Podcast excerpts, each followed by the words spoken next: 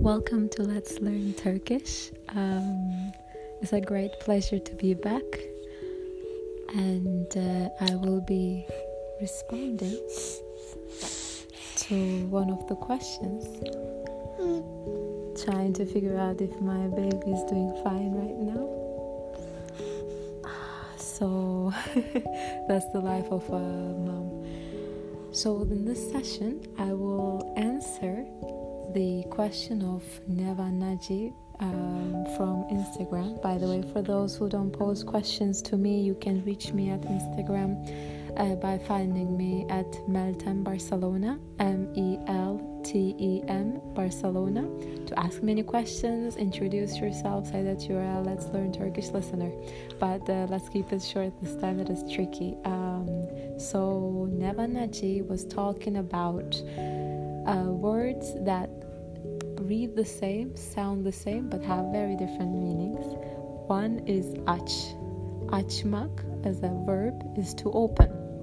For example, you could say Meltem kapıyı aç. Meltem opened the door. But somebody could also say açım and that comes from aç olmak, to be hungry. Açım, bana yemek ver. I'm hungry. Give me some food.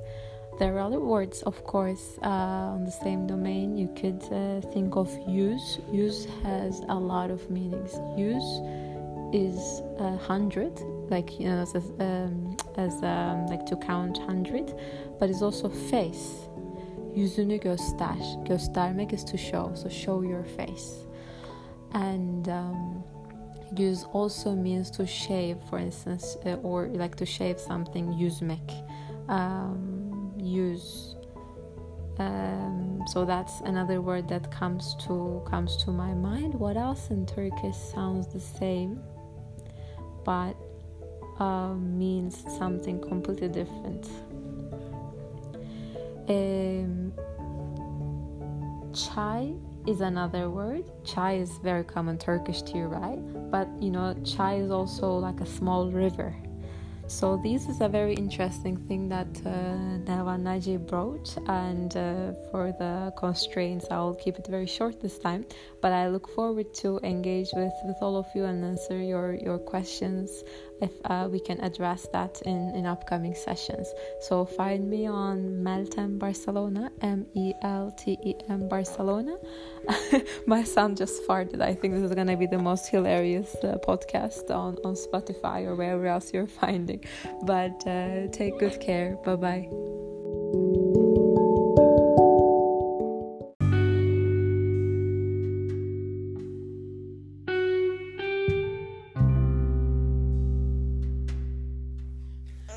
Hello, welcome to Let's Learn Turkish. I've been away, as I keep saying, on you know prior recordings because I work full time and with Danny it's hard. So since he doesn't sleep tonight, I figured that I could just have a quick recording and multitask just as many other mothers. So if you hear him talk, I apologize. I hope the quality of the of the recording is good. So before I start to um, you know share with you the content, I will say once again that if you don't know already, you can find me and add me on Instagram. Uh, my Instagram name is Meltem Barcelona, M E L T E M Barcelona. So please uh, share with me your journey of learning Turkish. I will be happy to help and just you know exchange ideas. So in this session, I will uh, answer the question that Taha posed me, Taha from the Netherlands, if I remember it right. He asked a very interesting question. He asked, what's the difference between bilmek, uh, sorry, bilmek, bilememek, that's like positive and negative, like to know and not to know. Then he's also adding some you know, content to the podcast. So he asked, what's the difference between bilmemek, bilememek? I guess if you just look at it on online on a dictionary, you would see that both of them are described as not knowing. And the same, you know, kind of um, construction is evident in any other verb. Uh, yazmamak, not to write. Yazamamak, again, not to write. But so what's the difference between yazmamak, yazamamak? Bilmemek, bilememek, görmemek, görememek. The difference is super subtle, so much so that even many native speakers might not be able to describe it to you. I had to like ponder myself. But the difference is, for instance, görememek, bilememek, yazamamak, all emphasize Spanish, tranquilo. They, they emphasize the lack of ability. So görememek indicates that you're trying to see but you're unable to see. Görmemek still the end result might be the same. You don't see it, but it just happens that you're not maybe trying hard. Maybe you're not seeing it, and it's just because you're not, you know, uh, working on it. Bilmemek, you don't know. Bilememek is like I'm trying really hard, but I I don't know. Um, yazmamak yazmamak is not to write. Yazamamak is not being able to write. At the end you don't write but the first one is maybe you don't write because you're not motivated but the second one is uh, you know you're unable to write. So the difference is very subtle.